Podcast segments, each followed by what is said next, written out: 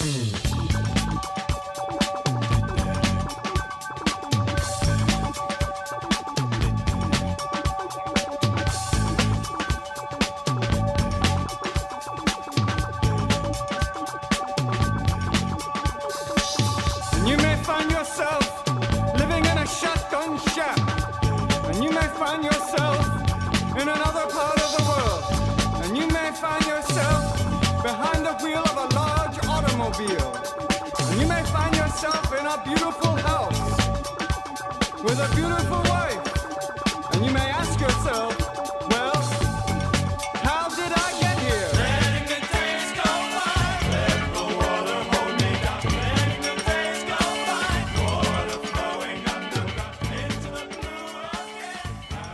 Hey, how's it going, everybody? This is Chris. Welcome to episode 78 of X Labs, where we reach the halfway point of our giant size books. Today we're going to be talking about Giant Size X Men colon Magneto number one. Now, this one had a September 2020 cover date. Written by Jonathan Hickman with art by Ramon Perez. Colors David Curiel. Letters VC's Clayton Cowles. Designs Tom Muller. Edits Bissa White Sabalski. Cover price $4.99 and went on sale July 15th of 2020. Now, it's worth noting that the solicitation for this issue teases that our creative team is going to be Jonathan Hickman and Ben Oliver, uh, the latter of whom is responsible for the cover of this issue, but has nothing to do with the interiors. Not sure what happened, but hey, you know, stuff does happen, especially this year. I just felt it was something that was worth noting. Uh, the rest of the solicit is nebulous and ambiguous enough that it could mean anything. So, for all I know, the story we're about to read was always the intended one. Don't know, couldn't say. Anywho, we open in the now, with Magneto taking a large Hellfire freighter way out to the Faroe Islands. Now, this is a group of islands that I swear I've heard of before, but, you know, I probably wouldn't be able to point them out on a globe if my life depended on it. According to my deep, deep wiki research, uh, the Faroe Islands are located about 200 miles northwest of Scotland. They're about halfway between Denmark and Iceland. Uh, Magneto, he's here, he deboards and he starts to chat up this particular island's caretaker. Now, this island, and uh, there are a few ways I could pronounce this, uh, probably all wrong. It's either Mykines, Mykines, Mykonos, M Y K I N E S. That's the island. I'll probably say Mykonos. Um, now, this is the westernmost of the Faroe Islands, measuring it at four square miles in size, with a population as of 2018 of 10. Yeah, just 10, not 10, not 10,000, not 10 million, just 10. Uh, the highest recorded population that Mykonos enjoyed was circa 1925 when it boasted 179 residents. So uh, those are some tremendous highs, and now we're on the other end of that. Okay, so Magneto, he's talking to this fella and comes flat out and says, I want to buy this island outright. The caretaker informs him that, uh, hey, you know, you're chatting with the wrong guy. He just watches over the place. There's another dude who actually owns it. Now, Magneto appears to know exactly who this other dude is and asks the caretaker to, do, to deliver a message. The caretaker informs Magneto that this dude isn't known for keeping regular work hours, and so it may take a little while before hearing a response. Magneto is cool with it and says he'll wait, and so that's exactly what he does.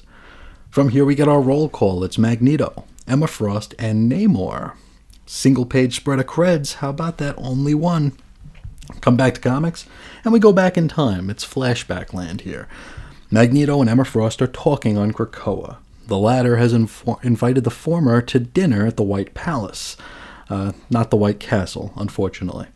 Now, this is an offer that Magneto couldn't pass up, considering Emma's new on site chef, Saucier, is wildly talented, and from the looks and sounds of it, particularly surly, cantankerous even. Magneto chows down on some sinfully delicious lobster, which verifies that, uh, yeah, this old Saucier's got some chops. Now, Emma finally decides to get down to business and tells Eric that she needs a favor. And you know, I'm pretty sure I've asked this before, but when exactly did we go back to referring to Magneto as Eric?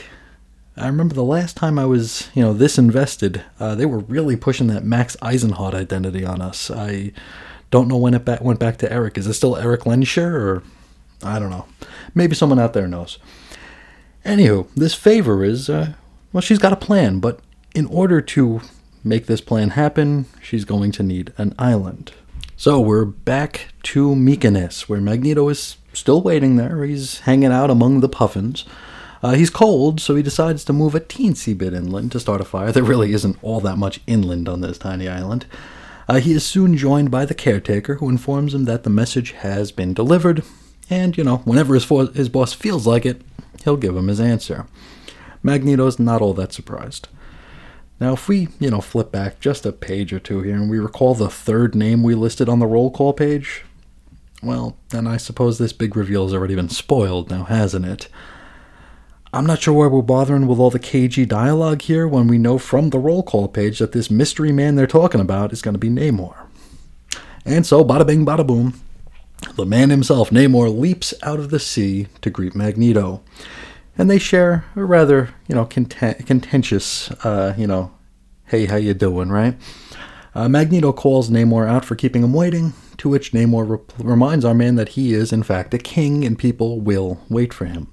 Further, Namor claims that a, vis- a visit from a mutant is a f- fairly meaningless thing nowadays, since being a mutant in the first place gets less and less special every day. Talk about a self loather, eh? Magneto decides, hey, let's get down to business, and says, hey, I want this island. Namor does not seem adverse to the idea, but says he's going to need a favor as well, and he invites Magneto to go with him for a swim. And so they dive into the deep, dark sea to a place called the Malloy Deep. Now they finally reach their destination, which is a door, sorta. It's a great big round door, which Namor points out is adorned with the spiral of the old kings of Atlantis.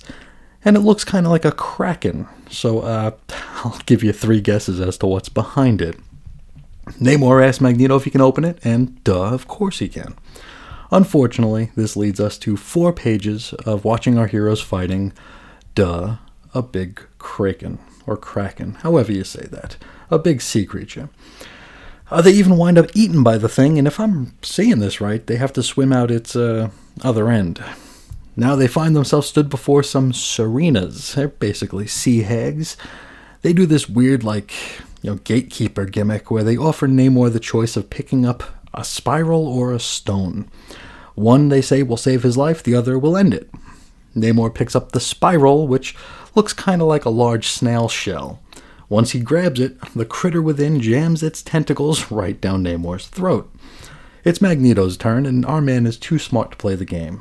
He notes that the hags gave two options, however, right now they're standing before three pillars, and so he chooses whatever the third thing is. Turns out it's a crystal, which he shatters, which renders all the Serenas, save one, into bones? Skeletons? I don't know. Okay. It also saves Namor, so there's that too. The one remaining sea hag, who now appears to be far more haggy, it's as though maybe that crystal was keeping her young. I don't know. She hands over a key to Magneto, and our men are free to go. Once topside, they get back to business, and Namor hands over the island. Magneto then unpacks the Hellfire freighter, creating quite the wacky looking citadel complete with a sentinel head, which looks a little bit like that entrance to the vault from a few issues of uh, X Men ago. Our man then plants a gateway seed and is soon joined by Emma Frost. Magneto explains that it used to belong to Namor, this island that is, but now it belongs to her. He then asks what she intends to do with it, to which she says she will send invitations and see who shows up. The end. Uh, next episode, we're going back to the New Muse real quick with New Mutants number 11, but let's see if we can figure out anything to talk about with this giant sized issue. Um, you know, uh, one thing I'll hand it. Uh, I am a sucker for world building, and this this issue did a little bit of that. Literally, I mean, we are expanding uh, the the sphere of influence uh, that the mutants have here to yet another island, and it's going to be an island that I suppose Emma Frost will control or have some some sort of uh, leadership role on, or she has designs on it. So it's setting it's setting some seeds here. So I guess we'll see what happens there. Uh, as for everything else, I mean, it didn't lie. Uh, last time we talked about a giant size issue was Nightcrawler, and Nightcrawler was certainly not the, the focus character. Here at least, a giant sized Magneto gives us a giant sized Magneto story. Wasn't the greatest story, really seemed kind of weird to have him dealing with, uh, you know, underwater sea hags and a kraken, but hey, whatever, right? It got us to the point where we got this new island with a weird sentinel head on it. Um, but as far as you know, you know me.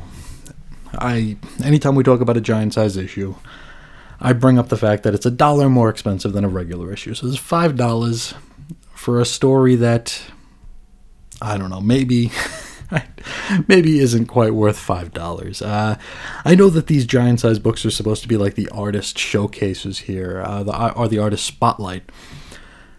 But but they gave us a bait and switch here. We were supposed to have Ben Oliver, and instead we got Ramon Perez. And um, you know, nothing against uh, Ramon Perez here, but the art really didn't stand out to me. You know, if if we're do- doing something that's you know quote unquote the artist showcase here, then I expect to have my socks knocked off, and I, I didn't. It was good. It was good art. Uh, no better than you know, nothing exceptional though. So I don't know what the purpose of this was, unless of course he was just a you know pinch batting for uh, for Ben Oliver, which is certainly a possibility. But uh, even so, eh, I don't know. There wasn't a whole lot to this issue. Just like the last two issues of Giant Size we looked at, we looked at Giant Size uh, Jean Grey and Emma Frost, and Giant Size Nightcrawler. Now with Giant Size Magneto, these could have just been extra issues of X Men. Um, and they could have been trimmed down so they would fit the regular page length. Uh, it's it seems like this is just really dipping when you don't need to dip. I, I mean, X Men is, for all intents and purposes, a one shot book now. We're not getting extended stories in there, except for the ridiculous Brood one. But we're usually getting these one and done stories that any of these stories that we're getting in Giant Size could have been fit into, and it would have been fine. We wouldn't have even batted an eye at it. But here we are paying an extra dollar for something that, you know, it really isn't feeling all that special. You know, you think about back in the day how annuals and things like giant sizes and uh, king size specials they were special. You know, they had this feeling where they were a little bit more than what you'd usually get.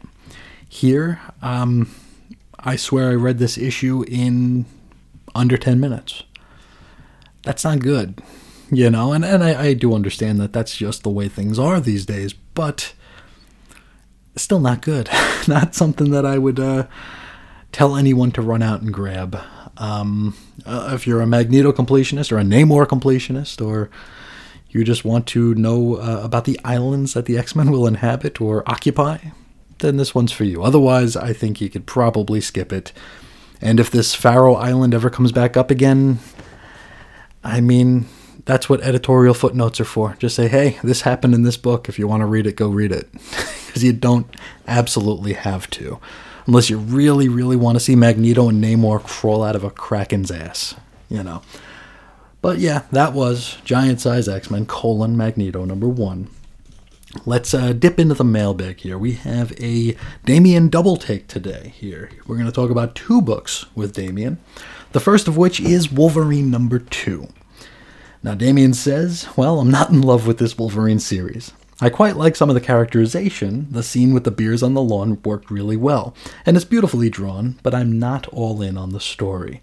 As you say, the deaths are meaningless and don't even add jeopardy, in the current era. Yeah, there really isn't much to this, is there? I mean, I think my main takeaway from both issues of the Wolverine series so far was that I kind of dig this uh, this Bannister guy. I think he's pretty cool, and uh, like you said here, the scene with the beers on the lawn was pretty cool. We have there was a bit at the end there where Wolverine just goes to throw his bottle, and uh, and Jeff Bannister, the man with the manicured lawn, he goes, "Dude, come on," you know. Thought that was kind of cute. That was pretty good, but uh, and yeah, it looks great. It looks great, uh, but it just doesn't feel like anything really. Doesn't feel like anything really worth paying attention to. Uh, Damian wraps up with I was surprised you didn't pick up, up on the parallel between the sick daughter and the pale girl. I suppose we'll find out next issue. And no, I did not. I didn't put together any sort of parallels between the two of them. I wonder if that will be a revelation. uh, that we'll get next issue. That that could be very interesting. It would also be kind of subtle, which is not something I really expect from uh, from the writer of this uh, Wolverine series. I I, I assume that we're just going to always be bashed over the head with everything. So this bit of subtlety is uh, it's welcome, and it would be very interesting to see play out. Uh, next, Damien's going to talk about my favorite issue, X Men number nine. He says, It's ironic that you ask us about jumping off points whilst reviewing the issue where I jumped off of Dawn of X. Rereading this issue, it's actually worse than I remember. I really don't have Hickman's love of space nonsense, and this storyline centered it. I was able to cope with it in New Mutants, where characters were set, a- set ahead of the space nonsense. That's also the strength of the original Brood saga by Claremont, Cockrum, and Smith, but this is too much. Totally agree. 100%. Um, in the New Mutant stories, you know, it hardly even mattered that they were in space, right? It was just a setting, like any other, and it was the characters that were given the spotlight and uh, their their interpersonals and all that stuff. They could have been in the desert, they could have been in space, they could have been under the sea. It doesn't matter. This, though, I hated this issue. I, I try not to say hate when it comes to comics because Eh, to be honest, it's a pretty strong emotion to harbor against a stack of paper. but, oh, I hated this. I thought this was just too much, right? Um, if I didn't have the, you know, the comics sickness that I have where I just can't walk away, I think I'd be right there with you. And this would have been the issue that I would have said, okay, tapping out, done, can't do it. I hated this issue that much, and I can't remember any other time, like another issue of any comic series that made me actually just want to drop it cold. This one did because it just it it felt like, you know, a kick in the teeth. It was just like this is time we're wasting and and all for like a goofball oop brew ate the egg. Why? Why? We didn't need to do this for 2 months. Uh, Damien continues. By the way, you said they retcon the origin of the brood. Does that mean it's no longer that Claremont and Cockrum watched Alien and thought, hey, we could do that?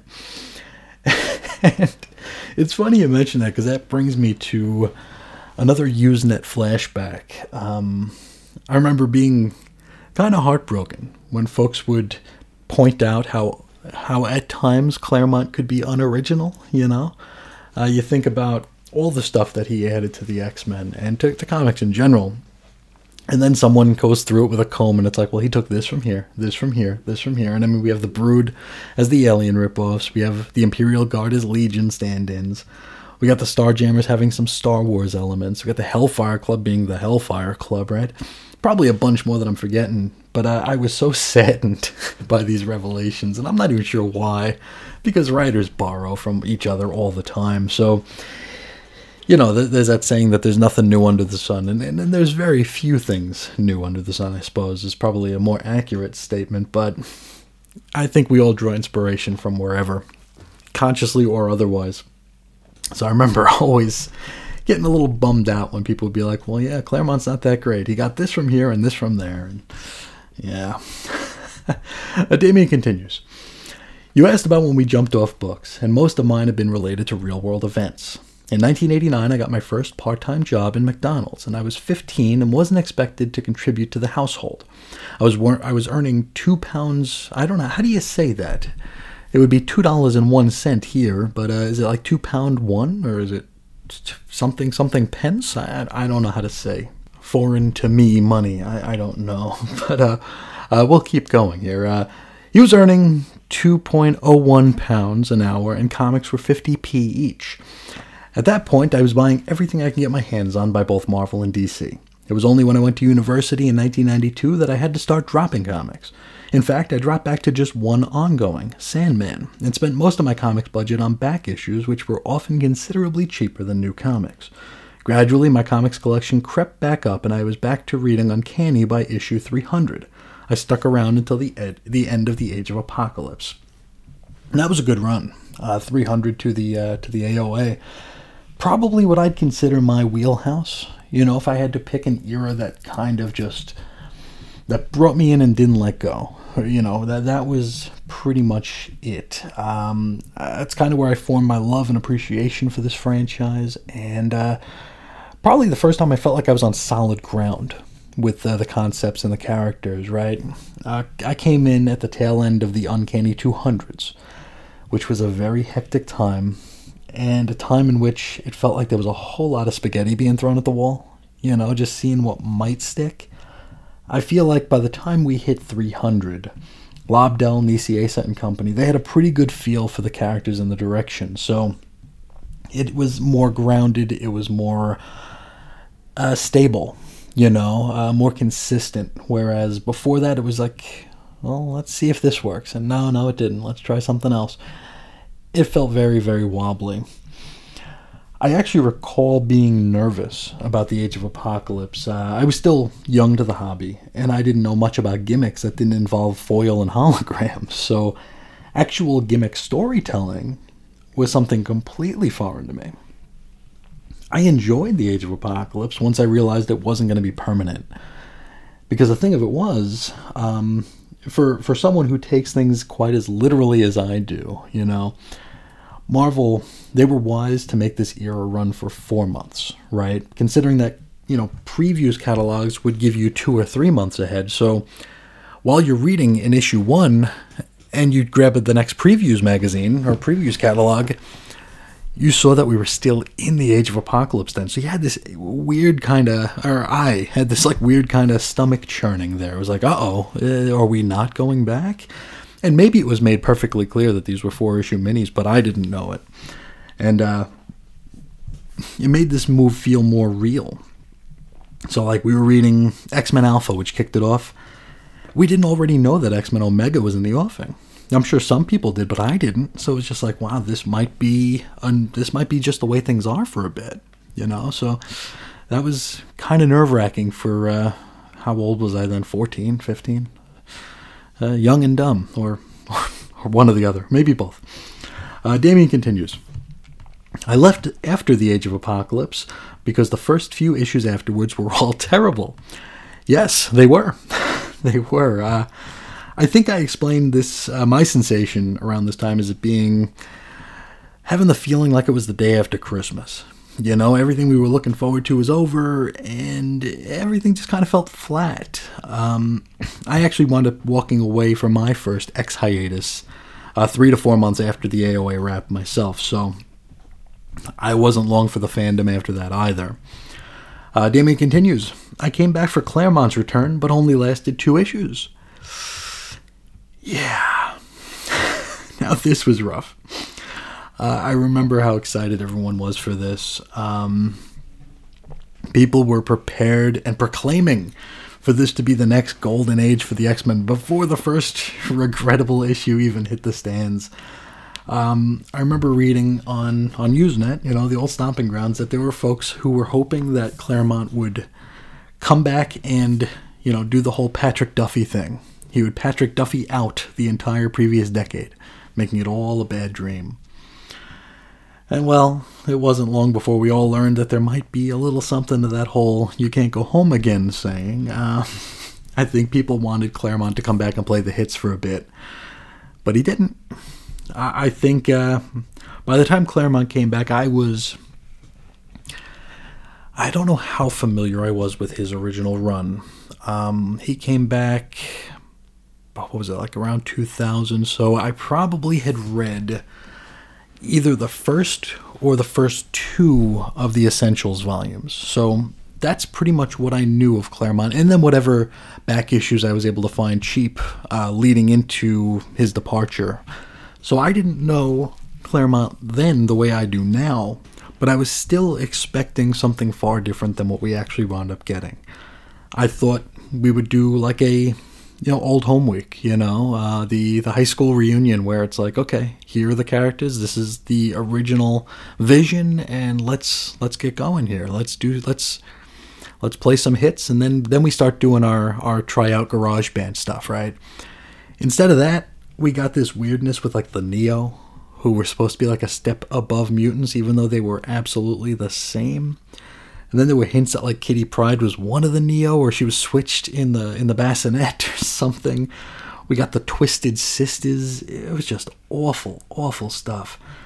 And this was a huge surprise to like everyone. because it felt like he was almost it was almost like he was trying to w- write the worst, most incomprehensible X Men stories that would ever be told, right? It's like you have to try to fail that spectacularly. Speaking of which, let's go to Damien's next point. He says, I came back for Morrison, but left when I heard Chuck Austin was taking over. Chuck Austin. Um, I've met a lot of folks who took a break when he came on the books. I actually know a few people who were permanently cured of their ex fandom when he showed up. So he is a divisive fellow. I stuck out through the entire thing, but I totally understand why people wouldn't. And it's weird because I remember when it was announced that Austin was taking over Uncanny from Joe Casey, who uh, had a bit of an incomprehensible run himself. I was kind of excited. I was excited for Austin to come on. Um, I'd only read a few things from him. I read uh, U.S. War Machine, which came out through the Max imprint. It was one of the Max launch books. Uh, I think it was like a 12 issue miniseries.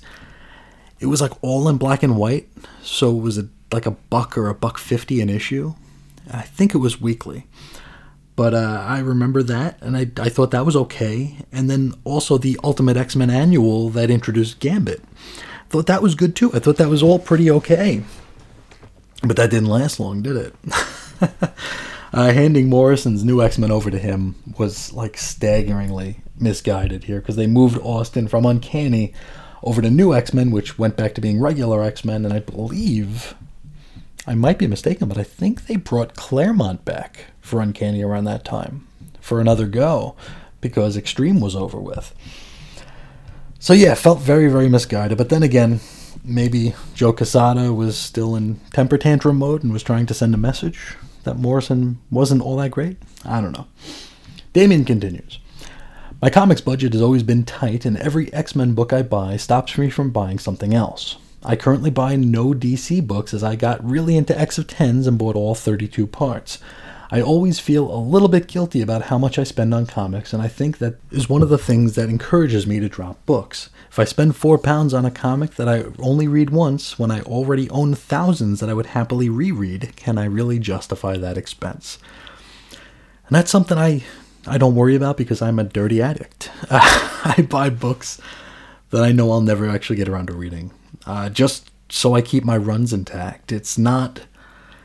It's a really bad place to be as a, as a fan of any sort of hobby and a collector of any sort of media because it, you're a slave to it. And I am absolutely a, a prisoner to this addiction, you know, this collection. It's um, definitely not a bit, good place to be. Not a good place to be. Uh, right now, I've dropped I've dropped a bunch of DC books, but I still collect far too many, especially since I haven't actually read a new DC comic in like a year, maybe more. I mean, at that point, buying just one DC book would be too many, right? But it's like I got these runs. I've got uh, I've got so many titles that I've got collected since like the day I was born. So it's hard for me to pull, you know, pull the trigger and stop buying action comics. You know, I've got like a 600 issue run, uh, you know, a straight through of Action Comics, and it's. I hate what's going on there now, but at the same time, it's like, do I really just invalidate the rest of my like make my co- collection less complete just because I'm not enjoying this? I think uh, what we in the biz would call uh, part of the problem is what I am. I'm definitely part of the problem, a big part of it. Uh, Damien continues. I'd like to thank you for describing me as mentally balanced. Would you be willing to repeat that in a court of law? And Yes, I would sign anything you need me to sign. I absolutely would. I am, after all, a psych grad student, so my word carries probably a little bit less than anybody in off the street. So, whatever, whatever I can do, I'll do. Uh, Damien continues. Seriously, it's nice to hear how much you appreciate the feedback. I just wish I could be as, as consistent as you. I still struggle to produce one podcast a month. I'm in awe of your work ethic. And thank you. That means that means a lot. That really does. And the feedback is fantastic. Um, it's definitely provided some of the funnest times I've spent in you know, it's been almost five years that I've been creating content every day. Uh, January 30th of 2016. So we're just shy. Um, we're under two months away from the five year anniversary of of me putting out content. And uh, the feedback I get on this show is some of the greatest uh, stuff. It's really, really good. It really helps to keep me motivated. And it's, uh, I, I can't explain it. It's just, it's such a good feeling. It's really, really good feeling. And consistency. I mean, I just mentioned that I'm addicted to collecting stuff that I'm probably never going to read that's just going to take up space. Consistency is a little bit easier when you have such an addictive personality. So it's probably not the best thing in the world, at least not for me. Uh, because, you know, they say the best stuff, uh, the best stuff creatively, the best stuff just in life is intrinsic, right? Whereas there is an intrinsic element to what I do. Um, it's a little less intrinsic and more obsessive, if that makes any sense. You know, it's uh, it's funny. Uh, Reggie and I would talk a lot about the collector's mindset. You know, that was something that we talked about a lot off the air. Something that just fascinated both of us because uh, it's just something that we all have in common, right? At, at, varying levels, of course, but we all have that in common that we do collect things. We like having things to keep and to look at and to read and to share and to show people. It's a. Uh, think that's something we all have in common. So we would talk about that a lot. We would try to like break it down to like what what inspires us to do it. And I, I don't know that there's actually any sort of answer to that because I think we all do it for different reasons. Of course, there's overlap, but it's like a spirograph version of a Venn diagram, right? So you have all these circles that are like overlapping in weird places over and over again. So it's a, lot of different things that fuel the collector's mindset. And uh, while we talked about this, um, I became his first case study, probably because you know I got it bad, right? I have it really bad.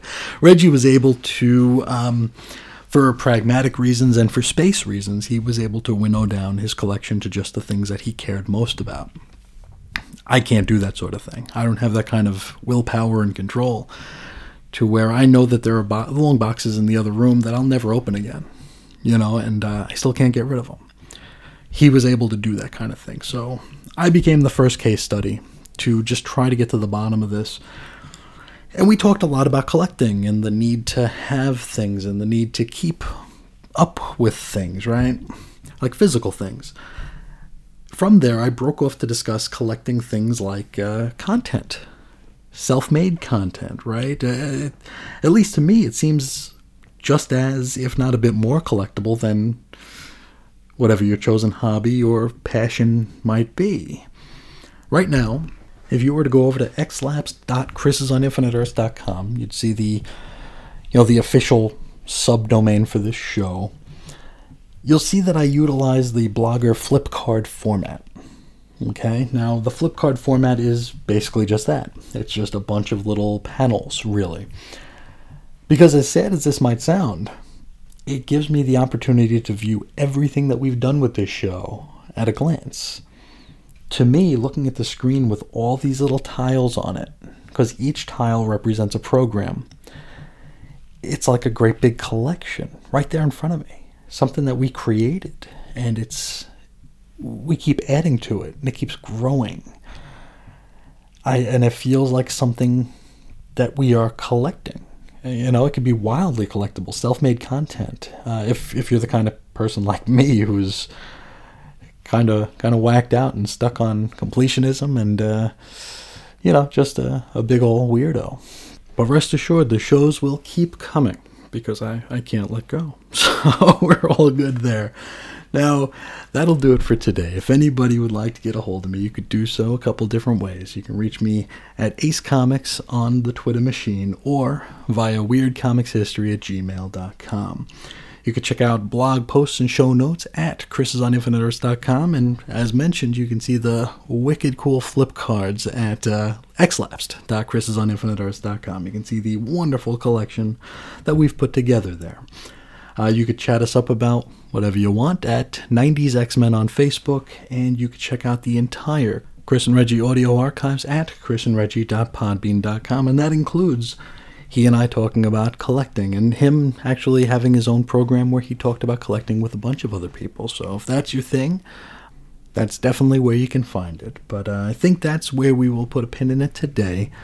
Uh, not so giant size episode for a giant size issue, but uh, yeah, we do what we can. Uh, one more giant thank you to everyone for sharing your time with me today. And as always, I will talk to you again real soon. See ya.